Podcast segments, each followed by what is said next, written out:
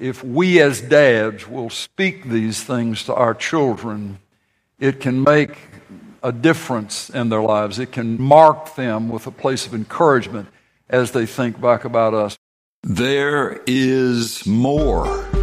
More to knowing Jesus, more to being a believer than just learning how to act right or stay out of trouble with God. The greatest adventure of my life has been following the real Jesus, seeing Him move in power and might far beyond the walls of church on Sunday morning. Alive and at work in the hearts of real people in real situations. Join me, Pastor David Walker, from our home base of Alamo City Church in San Antonio, Texas, as we discover a life of radical joy, power, and freedom in following the real Jesus. He has more for you than you could ever imagine. I've got two things I want to say to dads this morning, to fathers that I believe are a couple of true statements and life giving statements that if we as dads will speak these things to our children, it can make a difference in their lives. It can mark them with a place of encouragement as they think back about us. One of them is this to say, not to assume they know it, because the clothes you bought them or because the dentist trips you paid for or various things, but to say, to say it with your mouth, I love you. And I'm proud to be your daddy. I love to say it. I cannot tell you how many men, hundreds, if not thousands of men, over the years of, of ministry, who would honestly say, in a transparent, setting where they could freely just speak of their past. They would say, You know, I never heard my father tell me that he loved me or tell me that he was proud of me. And as a result of that, boys can grow up into men, daughters can grow up into women chasing the approval, desiring to get the approval of the father because it never was spoken, never knew that you measured up. So, dads, regardless, our, ours are, are all grown and have their own houses and families and so forth now, but I, oh, I tell you, it just brings a great big old lump in my throat and tears start coming out of my eyes at the thought of being able to look into Abbi's face and look into Katie's face and look into Evan's face and to be able to say, I love you.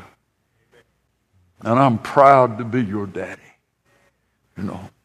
The other thing is, I believe our kids need to hear us as dads say, I was wrong, I'm sorry, and I ask you to forgive me. Instead of just assuming that let the water go under the bridge, let time pass, and time will heal all wounds. No, it doesn't. No, it doesn't. Time doesn't heal all wounds. But I believe we can help. And you know there's only one perfect Father and he is not physically present in this room. We're not going to find him anywhere on the face of the earth. We won't find the Lord, the presence of the Father in our hearts, and how important it can be that our kids hear us say, When we were wrong, I was wrong. When we hurt them, I'm sorry. Will you forgive me? Again, that's something that, you know, call it old school or whatever that just didn't work and it wasn't right, and that when we've been wrong and we've hurt ones, especially that have been affected by our actions or by our words, what an amazing just surge of grace and surge of freedom can come to look ones in the eye, even if they're our own children, say, I was wrong when I said that. I was wrong when I did that and I ask you to forgive me. I just believe if Dad, we can today, you know, over a hamburger or cheeseburger or wherever we go have, that the dads get to pick today to be able to just say, I love you. I'm proud to be your dad. And maybe privately in another setting to be able to say, I was wrong. My attitude was wrong. I'm sorry. And I ask you to forgive me. All right, I just needed to say that. And I'm speaking as a dad who has needed to do those things, and there going to probably be some other things that I may not even be aware of yet that I'll need to own up to and ask forgiveness for. But you never grow tired of just seeing that look and therefore just say, I love you. I love you. And I'm proud to be your daddy. Amen and amen. Oh, God is so good, and oh, how He loves you. Thank you so much for spending this time with us. And we want you to know that we are really praying for you.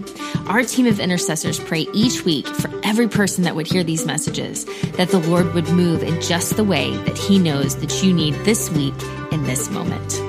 We would love to hear from you and get connected. If you need prayer or just want to reach out, you can email us directly at pastorwalker at alamocity.org. You can also join us on YouTube and Facebook and even Instagram. And we even have a group just for our online church family on Facebook, all of which is linked in the show notes to this episode below. We have so many who call Alamo City home who are all across the world, as so many of us find that our homes are not dictated by geography, but by heart. If it's on your heart to give to this ministry, you can find instructions in the show notes or just visit alamocity.org. Finally, if you're able, we would love to have you join us in person on a Sunday morning in San Antonio, Texas at Alamo City Church every Sunday at 9 and 11 a.m. We are praying that this episode leaves you fiercely encouraged and lit up with the love of Jesus. Bless you. We'll talk to you next time.